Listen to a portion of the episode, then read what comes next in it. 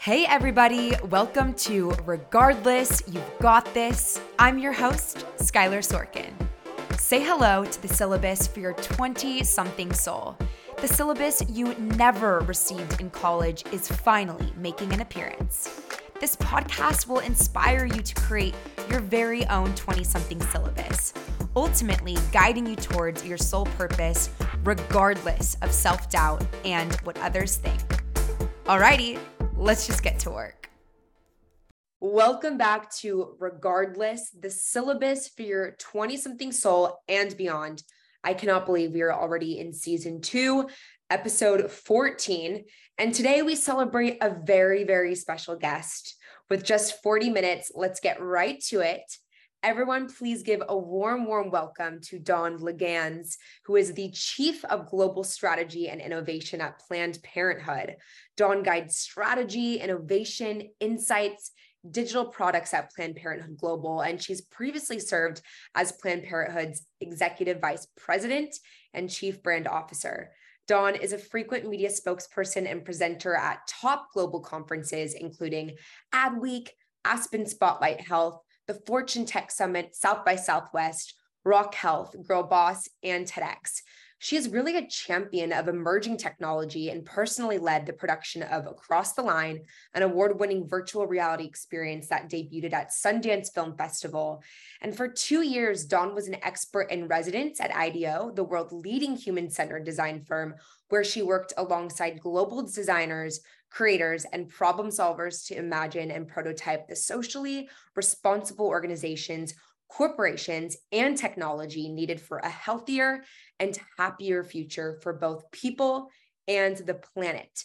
Dawn, welcome to Regardless. I'm beyond honored that you're sharing your voice here with me today. Well, Skylar, thank you so much. I've, I think, been listening to three or four of the episodes, and I'm just super inspired.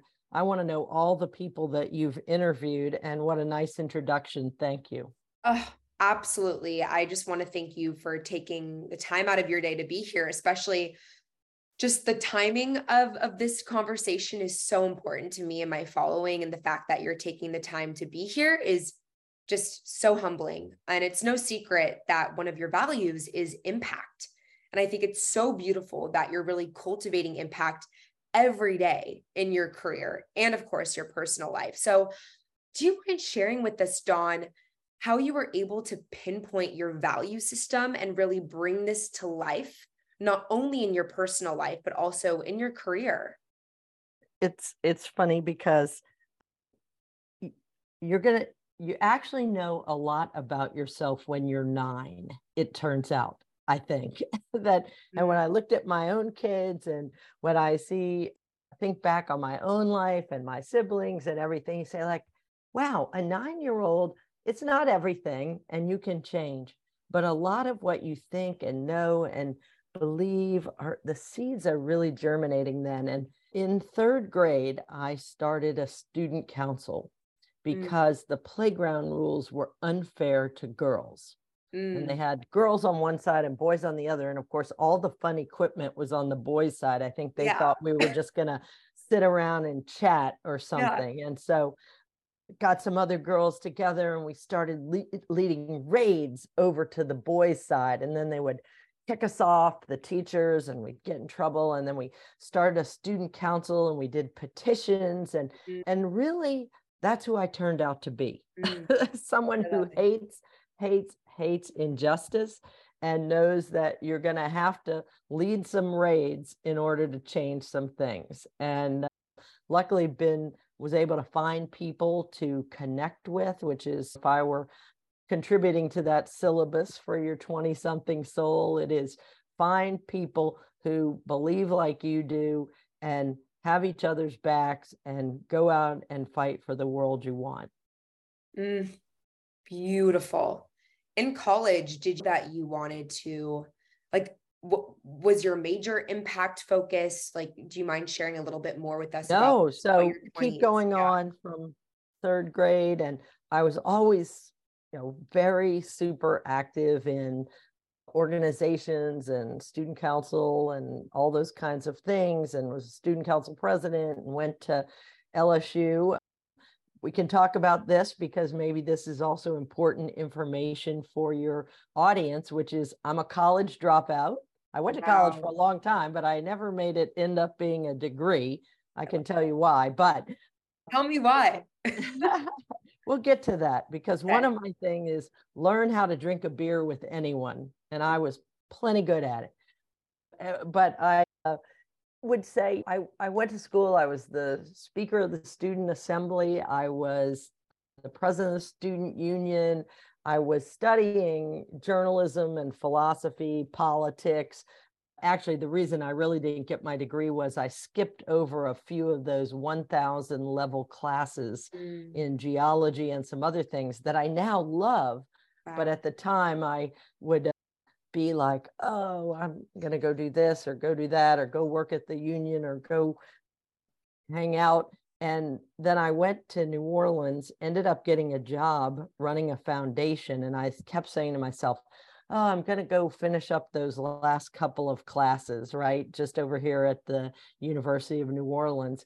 And then I would get a call that said, hey, will you come talk to the mayor's office about 500 summer jobs for young people? And I was, if you could see me now, I'm holding up one hand going, huh, Geology 1000 or 500 summer jobs for young people. And you can bet what, what I went to. I went to that meeting. So at some point, I just kept working and I was involved with campaigns and I end up running a campaign against a evil Nazi Klan man named David Duke, who was one of the really early well-known white supremacist people who ran for mm-hmm. office and fomented uh, all kinds of trouble in Louisiana. And so I got pulled deeper and deeper into the mm. career that I was going toward. And then nobody asked me, did I have a college degree? Pretty much the rest of my life. So I, I do recommend a college degree. All three of my triplets have just graduated from college. So, oh, amazing. I'm, but I'm saying you can get there a lot of different ways. Yeah. I love that. Thank you for bringing that to light. I think that's so important. And sometimes, especially in our 20s, a lot of kids rely too heavily that their identity is school and they kind of lose what they're really passionate about and actually who they are and even our in our career i think a lot of us are solely defined by what we do and there's so much more to us than just that so Absolutely. beautiful and i can only imagine it's so funny i was just Dawn talking to my mom about this because she's a marriage and family therapist about how she really separates her clients and some of the problems that she listens to all the time and how she also finds time to take care of herself. And so I can only imagine this is totally transferable to you that throughout your career, there are probably times and still are that are extremely tough emotionally. I mean, you're not only the hero to thousands and thousands of young women and families, but you're also like human. And that means navigating through your own adversities and attending to your own needs. And so I'm curious, what is this like for you? And how are you able and are able to really compartmentalize serving the community as well as taking care of yourself and your family? I think if you ask my family, they might say I could have done a bit better of a job. I maybe should have talked to your mom about it's it is hard when you're in this kind of job. And yeah. before this, I was a political consultant, a Democratic media and strategy consultant, working for campaigns and some of the best political people around the country and knowing it made such a difference who is in office, right? Wow. And so you would be away a lot. And of course, I have my wife and I have triplet daughters. And so I have to do a shout out to my amazing wife who had her own career and does have her own career and also really took the the brunt of the early child rearing and and keeping our family whole and just an amazing job. So thankful to her and of course i love my family and being with them is is such a joy and was something that helped you forget sometimes about the world and all the challenges that are in it and lord knows we are definitely in challenge land right now. Yep. and of course you have to have uh, if you are in the fight for abortion rights and you talk about your own abortion, which I do a lot, and talk about how everyone should have the right to it and all of the sexual and reproductive health and rights topics, you have to have thick skin because believe me, people will be on your Instagram and your Facebook and everything else with some pretty nasty stuff. Right. But I will say, going all the way back to college, one of the great things at LSU, and, and today it's a contentious thing. And of course, I don't think we should go out attacking individuals and and I think we should be careful with each other's feelings. Mm. And there was a place called Free Speech Alley at mm. uh, and I spent a lot of time there at LSU learning how to stand up for my views, how to have other people attack your views and mm. not have it completely compromise my identity and i i kind of treasure that and and and also I feel like I don't know if it's being from New Orleans or being from the South or whatever. I said learn how to have a learn how to drink a beer or a Coke or whatever with yeah. anyone. And also to argue with them. And I I have found that over the years being able to again sit in a an airport or a park or uh, on a train or just wherever mm. with somebody and talk to them and them I think at the end of it go, huh, that is just not what I imagined a Southern lesbian abortionist would be. Mm-hmm. right. And so being able to find something that connects you to people, and that's within limits because Lord knows there's just some people who are not going to give that back and are going to be too harsh for people to even tolerate. But for a lot of people, you can find something to talk about that then opens the door to a little bit more understanding. And I feel like over the years, people who have opened their minds and changed their minds mm-hmm. about some of these ideas because of those conversations. Wow. Dawn, I mean, I can only imagine how much you've gone through being a part of the LGBTQ community, having a family, and you mentioned you experienced having an abortion yourself. And that probably, if correct me if I'm wrong, probably also fueled your work and your inspiration to solve and create change.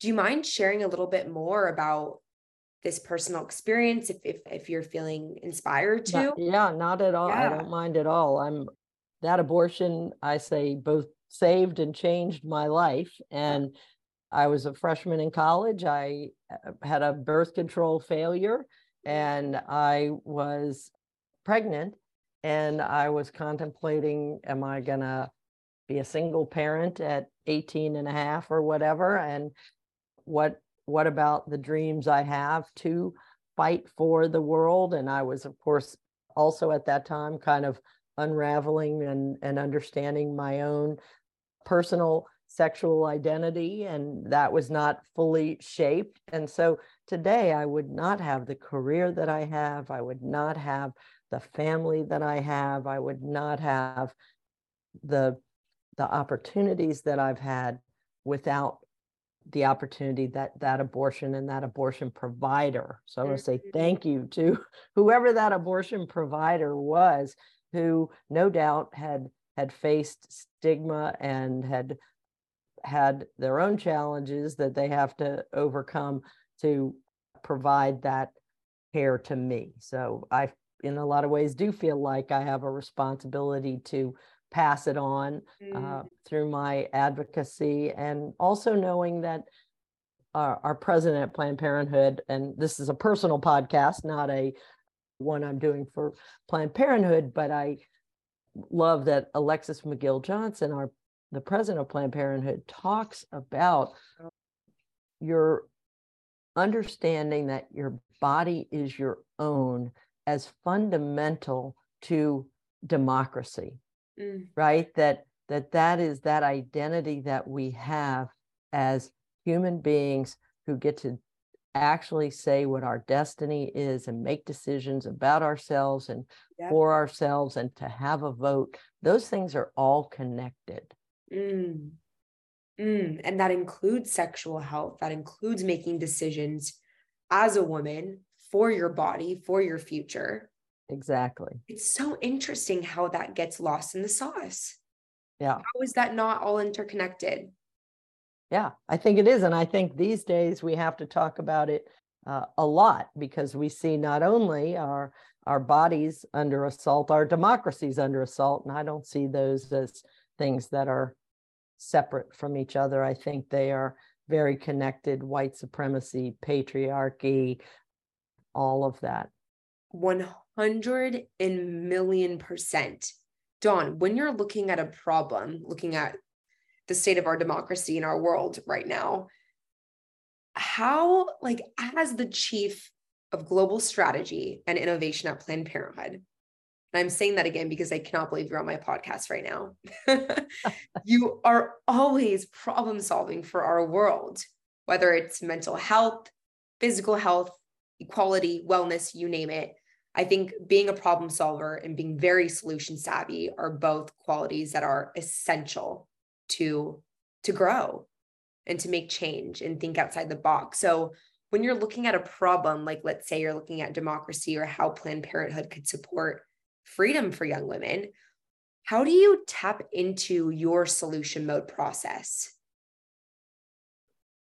What's one. step? Yeah. Yeah one of the things that they they talk a lot about at ideo and i i went to ideo for a couple of years because i just love their work at ideo and ideo.org where i'm mm. now on the board of ideo.org where we work to bring human-centered design to nonprofits and movements all over the world or they do and i'm happy to be be part of that is that go wide before you go narrow. Mm. And so try to find, put out as many ideas. It's the old brainstorming, but it really is how can you open that aperture as wide as possible to not eliminate anything. Mm. At the beginning, because sometimes in the most outrageous, outlandish thinking is just a seed that when planted in some other dirt of some other idea is yep. going to be the thing that's jack and the beanstalk growth type of thing.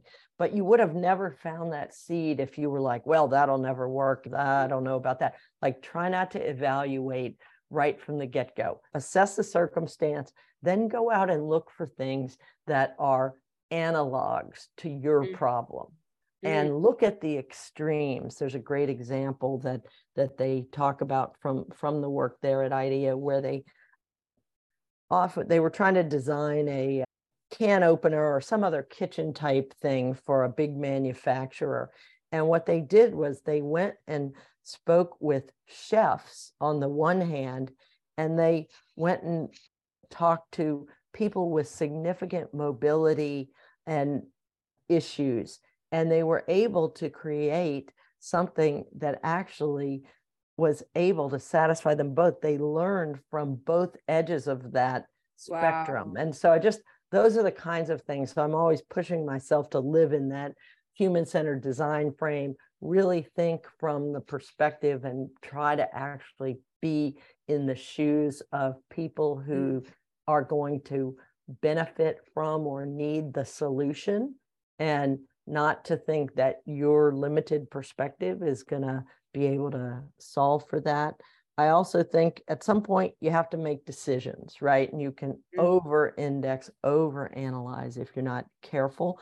And if you have an iterative mindset, if you are doing small experiments, learning from them, then doing the next thing, it doesn't matter if the first thing's not perfect. So I see a lot of young people today with what I call analysis paralysis, mm-hmm. right? It's just yeah. like, I don't know, I have to pick the perfect first job. And if it's not perfect, then my whole life, or I got to get into the perfect school, or I've got, I've got I've got to. And actually, I think you learn as much from making those bad or or not even bad, just not perfect first decisions. And in some cases, you'll look back and say, that was a perfect first decision mm. because it got me to learn about this or learn I didn't like that or meet this person who five years later showed back up in my life and hired me or coached me or married me or whatever they they did. And my first the the jobs i say were most formative in my life were waiting tables and being a camp counselor. Wow and i learned some of the most really? important things that i know and do today being in that kind of you got to juggle a lot when you are waiting tables. You got to have a good memory. You oh. got to have a if you want to make money, you got to have a friendly personality, yeah. right? You've got to be able to engage people. You've got to be able to keep things straight. You got to move fast. You got to work with colleagues. You got to have other people's back. And being a camp counselor, very similarly, how to build a staff. I was a head counselor at a summer camp. How to build that staff, how to get the very best out of each person mm. who works for you, because you have a choice. You're going to either be irritated by the worst thing about somebody, or you can pick the very best thing and try like heck to make that and lean into that strength. So I think those are just some of the things you might keep an eye on when you're a young person and say, ah, oh, waiting tables. No, I look to see if people waited tables. I think that makes them great folks later on. The other one is team sports. I always played mm-hmm. sports. I still play tennis on a team today and get so much value out of that. So much. so camaraderie, much. everything. Yeah. Yeah. I mean, even looking at the trajectory of my life, I mean, I grew up as a, a ballet dancer and just the discipline in that the skills that I learned there. I mean, I would not be who I am today without ballet or even working in a restaurant or things that I thought wasn't right for me in the moment or wasn't the perfect next step it all happens for a reason. And, and once you're able to look back, you can kind of put the pieces together. But sometimes when you're right in the problem or making the decision, it it becomes so much more overwhelming than it really actually is. Exactly. And our society puts a lot of pressure. And of course, when I was this boy, this really dates me, but I was grew up before the cell phone, before the internet. I, I mean, I, uh, all the things. I had yeah. the very first Apple computer, wow. I had a pager, all those things.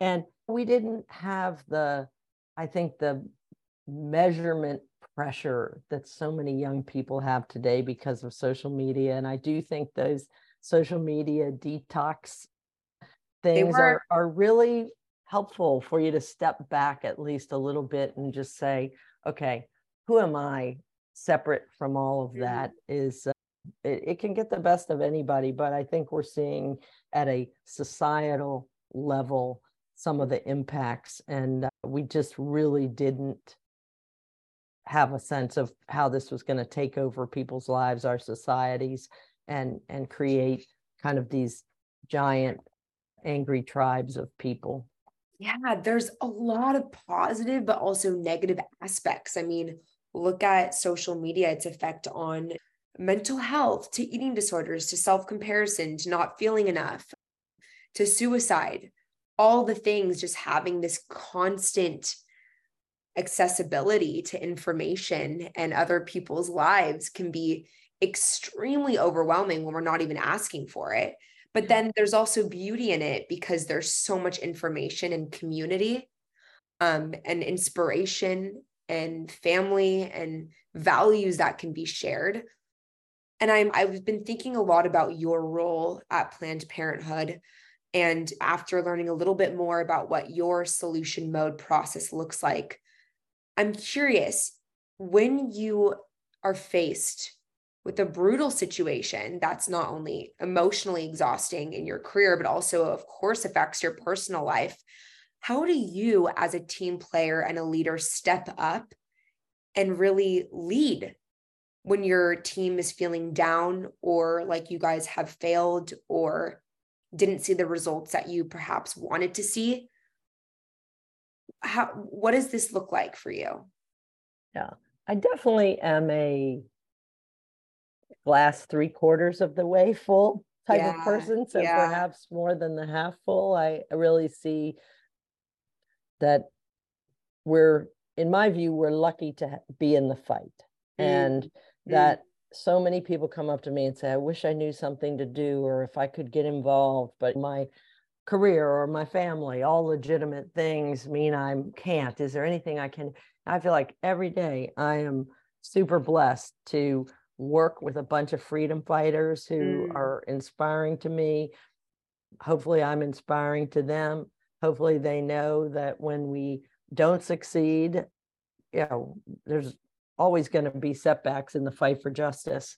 And so and and there's always going to be setbacks right people are yeah. just going to face setbacks and i i did want to say i do agree with you on social media that it has a lot of pluses and we just know it has some minuses and we just have to be really aware of those but but in terms of that one reminding people of the successes that we have had learning i think as long as you are learning you are winning right as long 100. as you are stepping back and saying okay what did we learn what are we going to change it also means don't invest every single thing of your identity, right, in one thing. Mm. And whether that's one battle or one job or one relationship, right? You you are more than that. You are many things. And thank goodness, as I tell my tennis teammates, I don't my whole identity is not tied up in my tennis game because no. it would be, it would really suffer. But uh, yeah i i think that's important i also think that having some fun and when you're together and in a team is also really really important and then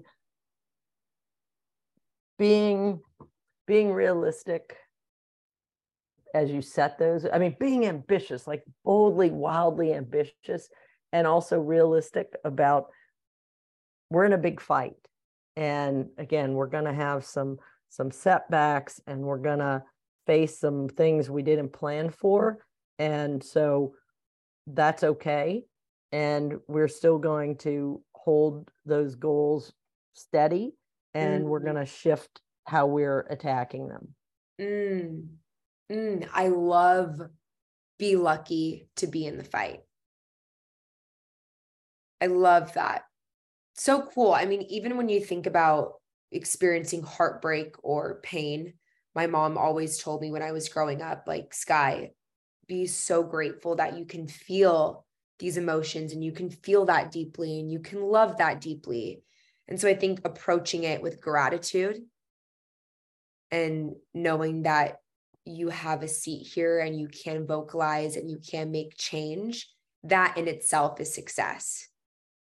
Absolutely. And I would say that also find things that I'm I'm I think somewhat well known in over the years in Planned Parenthood for yeah. sending out poems that oh, really I love poetry and I would just say, oh, fall in love with something a different mode of operating than you operate in. Like I am not a poet, right? But I I love poetry. It gives me so much to mm. think about. It gives me solace in the tough moments. It helps me to step back and be in awe. It reminds me of relationships. It, it mm. gives universal ideas about happiness and pain and it, and some some people I actually jotted down when I when I first got into poetry, Mark Strand and Claudia Rankine, Mary Oliver, of course, who's a prolific poet, well into today, Billy Collins,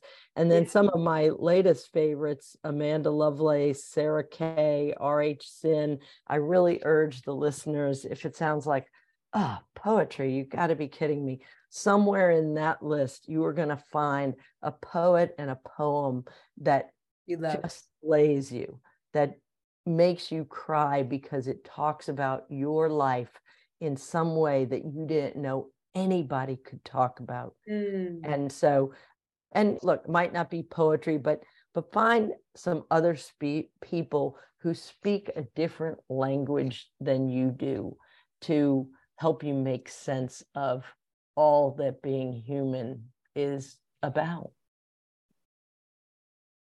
I'm speechless. That was beautiful.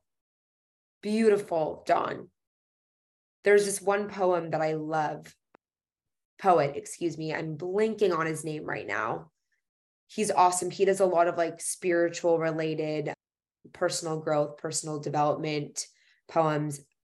I can't remember his name, but I will email you him. I think you would love him. I'm I'm sure you probably know who he is. He's very famous, but he's one of my favorites and I I couldn't agree more and I think also what you said about not investing everything into just one identity. I think it's important to know that you are a dynamic human being and just because you have a 9 to 5 job and you spend most of your time working that doesn't mean that's all you that you have to bring and gift to this world and not putting all of your eggs in one basket and reminding yourself of your worth is just you being. And I think a lot of us forget that, especially with all of the pressure that's put on us by society, our parents, our teachers, you name it, that just by being, you are beautiful.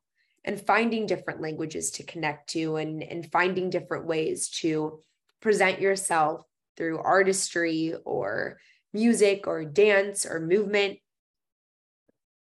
I think that's also extremely healing and a way to get to know yourself even yeah. more. Too. And those are those are different languages, right? And yeah. you're so you're so right, Skylar. Very very wise commentary there. People are always figuring it out. People always. are always becoming. This weekend, I was with my three daughters. We had uh, the final two graduating from college, each of their colleges, and one who graduated last year. And so the three of them who are definitely figuring it out, right? At this yeah. moment in their life and what am I going to do and how do how do I do it and what is, who do I talk to about doing? I mean, they have all those questions. And we're with my 94 year old mother. And guess mm. what? She's figuring out how to be 94. Yes. She's figuring out how to be a person in a body that doesn't do what she wants it to do anymore. Right. She's trying to figure out how to be a person eh, every day in the same way they are, in the same way I am. And so I, I just think it's, you know, we always think somebody else has it figured out. And I'm here to tell you my 20 year old self and y'all's 20 year old selves, they don't everybody is in a process of creation everyone is a little bit faking it everyone is a little bit hoping that you'll like them mm. right and and often they're just not paying that much attention to you also because i know that's what a lot of people worry about is what does somebody think of me what is you know, do they like my outfit they're not looking at your outfit they're worried you don't like their outfit right exactly. so exactly. i think it's really important and I'm an expert in doing things that most people would find embarrassing and I really like doing them and of course my children hate it but yeah. Uh, if you can become a person who is unafraid to yeah.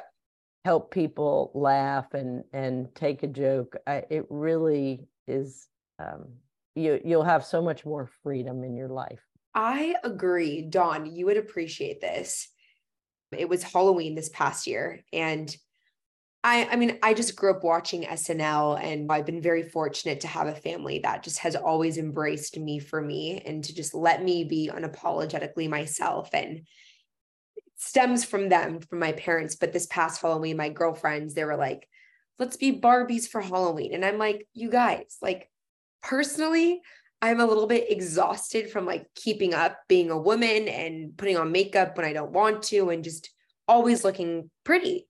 And I'm like, what? I'm going to show up as Ken. So I did not tell any of them. They all dressed up as Barbies. I like walked in the front door, dressed head to toe as Ken. And it was the most memorable fun night I probably have ever had. And also just from my friends, the labs that we shared. And just do you be you because it puts a smile on other people's faces and it also inspires other people to be themselves and to not take each other so seriously yeah and and again that's that's how we can crash through some of the barriers i think that are dividing us right is to right. we we may not agree on politics and believe me i don't agree with a lot of people you can imagine right although yep. i think actually, let me just say that the data says most people do agree with me when it comes to abortion rights and sexual and reproductive yeah. health. You know, three fourths of of people believe that abortion should be legal in this country, and that number just keeps going up. The more mm. that these right wing conservative politicians are trying to make it illegal and putting people's lives at risk and, horrible and really are it's it's becoming a very dangerous situation for people in this country but on many other things i feel like hey i i just don't have to dislike you or be in a constant state of anger with everyone around me. And if I was, I don't think I'd be very effective at my job because having some other perspectives sometimes and being able to talk to that person again who doesn't share my mm. beliefs or views helps me then to engineer solutions and innovations that either work around those people mm. or maybe change their minds. Mm. Dawn, I have a question for you, and this is gonna this is a question that I particularly need, and I'm asking you because I think it would be extremely helpful.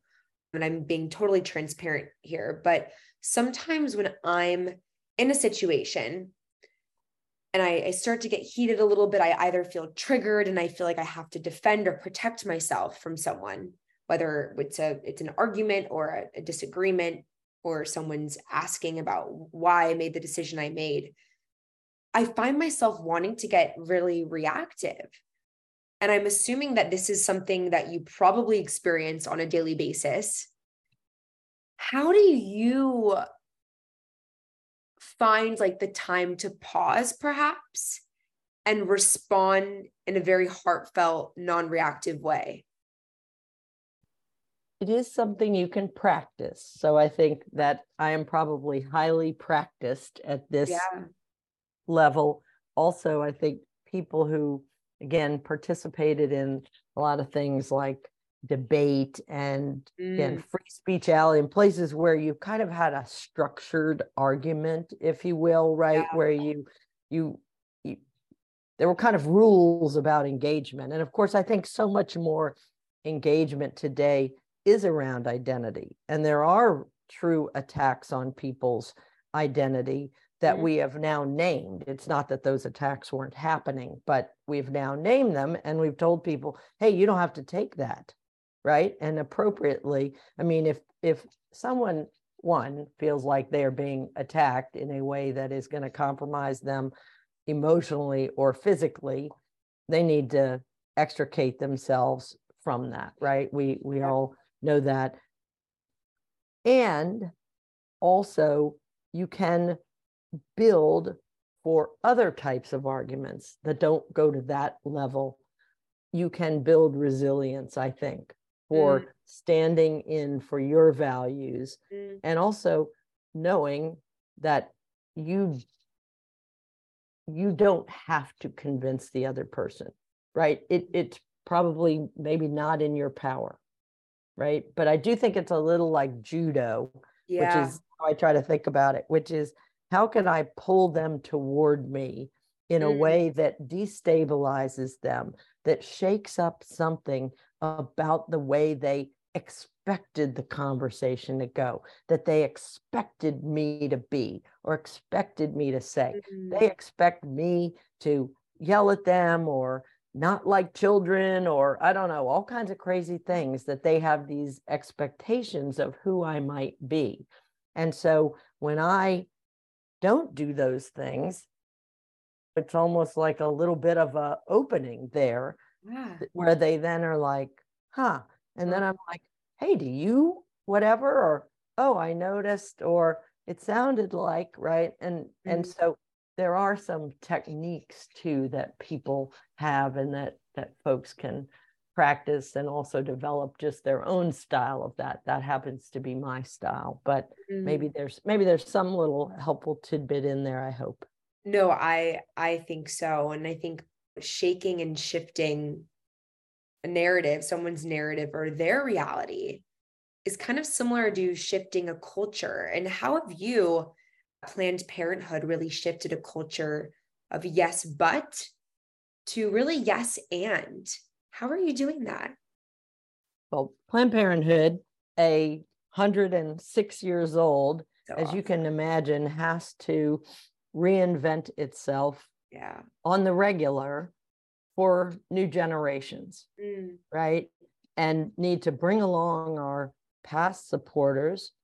But as we change and grow, and Planned Parenthood's not a perfect organization, and many of the legacy organizations that were started a long time ago are rooting out racism and ableism and all the the different things that that exist in and get in in the roots and you got to do some weeding and some pulling out.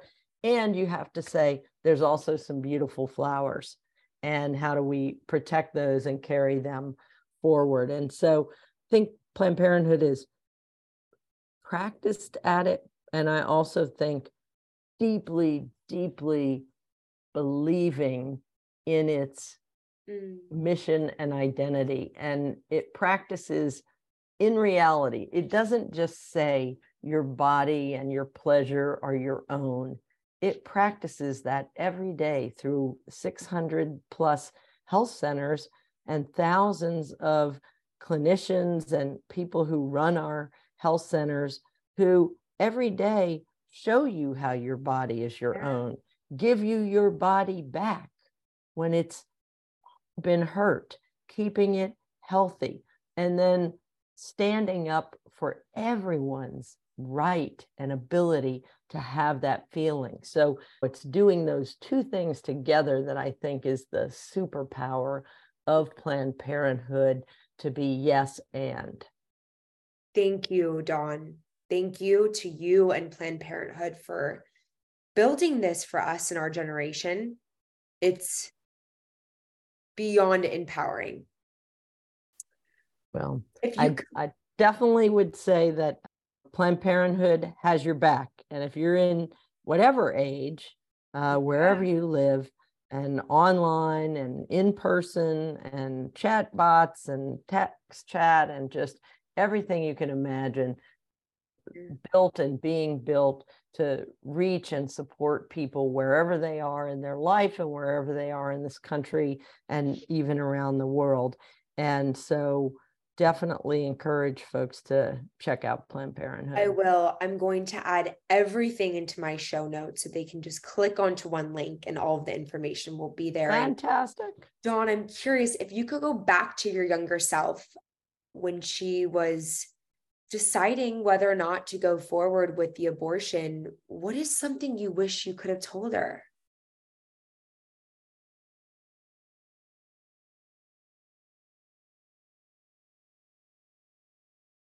Don't look back. Mm, I think. I mean, I I mean, I I was pretty sure when I found out that I was pregnant that that that was the direction I was headed, but there's a lot of stigma and shame and and I think I would have said talk it's not the having the abortion but it was I think I didn't talk about it for a long time after and not because I thought it was the wrong decision but because I thought I'd be attacked, stigmatized, shamed. And I think we have to give credit to a lot of organizations, and particularly in the reproductive justice community, who have been championing people telling their stories. Now, since I work at Planned Parenthood, I very quickly, once I was working at Planned Parenthood, I was much more forthcoming about it. But so many people I meet and they say, I'm telling you, and I've never told anyone. And they've carried that for 40 years or 20 years or however long. And so it's still a real thing. And, and organizations like Shout Your Abortion have really, and I hope you'll drop their link in too. I will. I uh, will. They're terrific, and many other organizations who are doing similar work to help people set that shame and stigma aside and be proud of the life that they've chosen. Mic drop. Beautiful. Dawn, last section, as we wrap up today's episode, I would love to quickly introduce you to syllabus steps. This is really a time for us to recap what we've learned from your personal journey and how we can actually integrate that insight into our lives. So, quickly, do you have any tools, books, resources, podcasts that have been helpful to you throughout your journey as the chief innovation lead and also throughout your your late 20s wow well as i said i, I kind of i guess in, interpreted that early with the poetry yes, books that. because again those have really really been a, a big part of my life a book that i love of the last few years and i think is great for people who want to make a difference is a book called lean impact mm. by Ann Mei Chang and I think that really is another place that I lean on in terms of innovation and making sure that we're keeping our focus and using every dollar that we have and using every idea to have the absolute most impact possible. Uh, well, I'm, I listen to so many podcasts, but you'll crack up. One of the things when we talked about what kind of helps you get through Sometimes yep. when I I I love Star Talk with Neil deGrasse Tyson, I'm addicted to it. I listen to every episode because I have found that despite not attending that Geology 1000 and other p- potential science classes that I skipped back in college, I've become a complete science. I love geek. it. And, I love uh, it. So again, old dogs, new tricks, the whole thing. So awesome it's a great podcast and there's many science podcasts that I really really love and of course I do listen to quite a few of the various political uh, podcasts there's also a great podcast called disrupt yourself mm, love that um, which is a really great podcast that I can recommend yeah. and as you know I'm not really it's not so much the metaverse but very into web three and, and, some other things like that. So a lot of that kind of stuff as well. So cool. Dawn thank you. And then the final question to tie it all back into regardless i'm going to give you a little fill in the blank. So fill in the blank here for me please.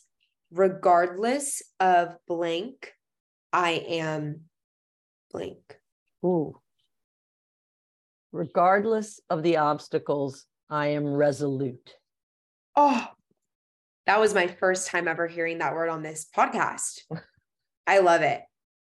Dawn, you are a rock star, a superhuman on planet Earth. And I am again so humbled that you spent some time with me on Regardless today. And I cannot wait to give this to my following.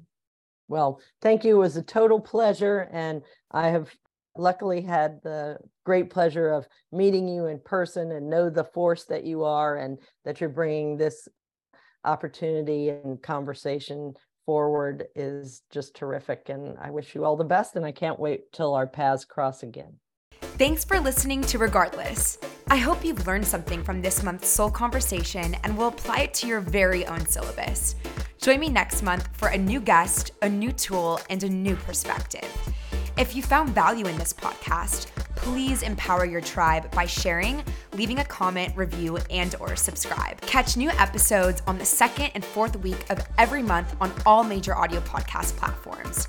For more information about my life and updates about the podcast, head to my Instagram at Skylar Sorkin and at Regardless the Pod. Thank you for tuning into Regardless. Thank you for being vulnerable and talking about the uncomfortable. Now go kick some ass.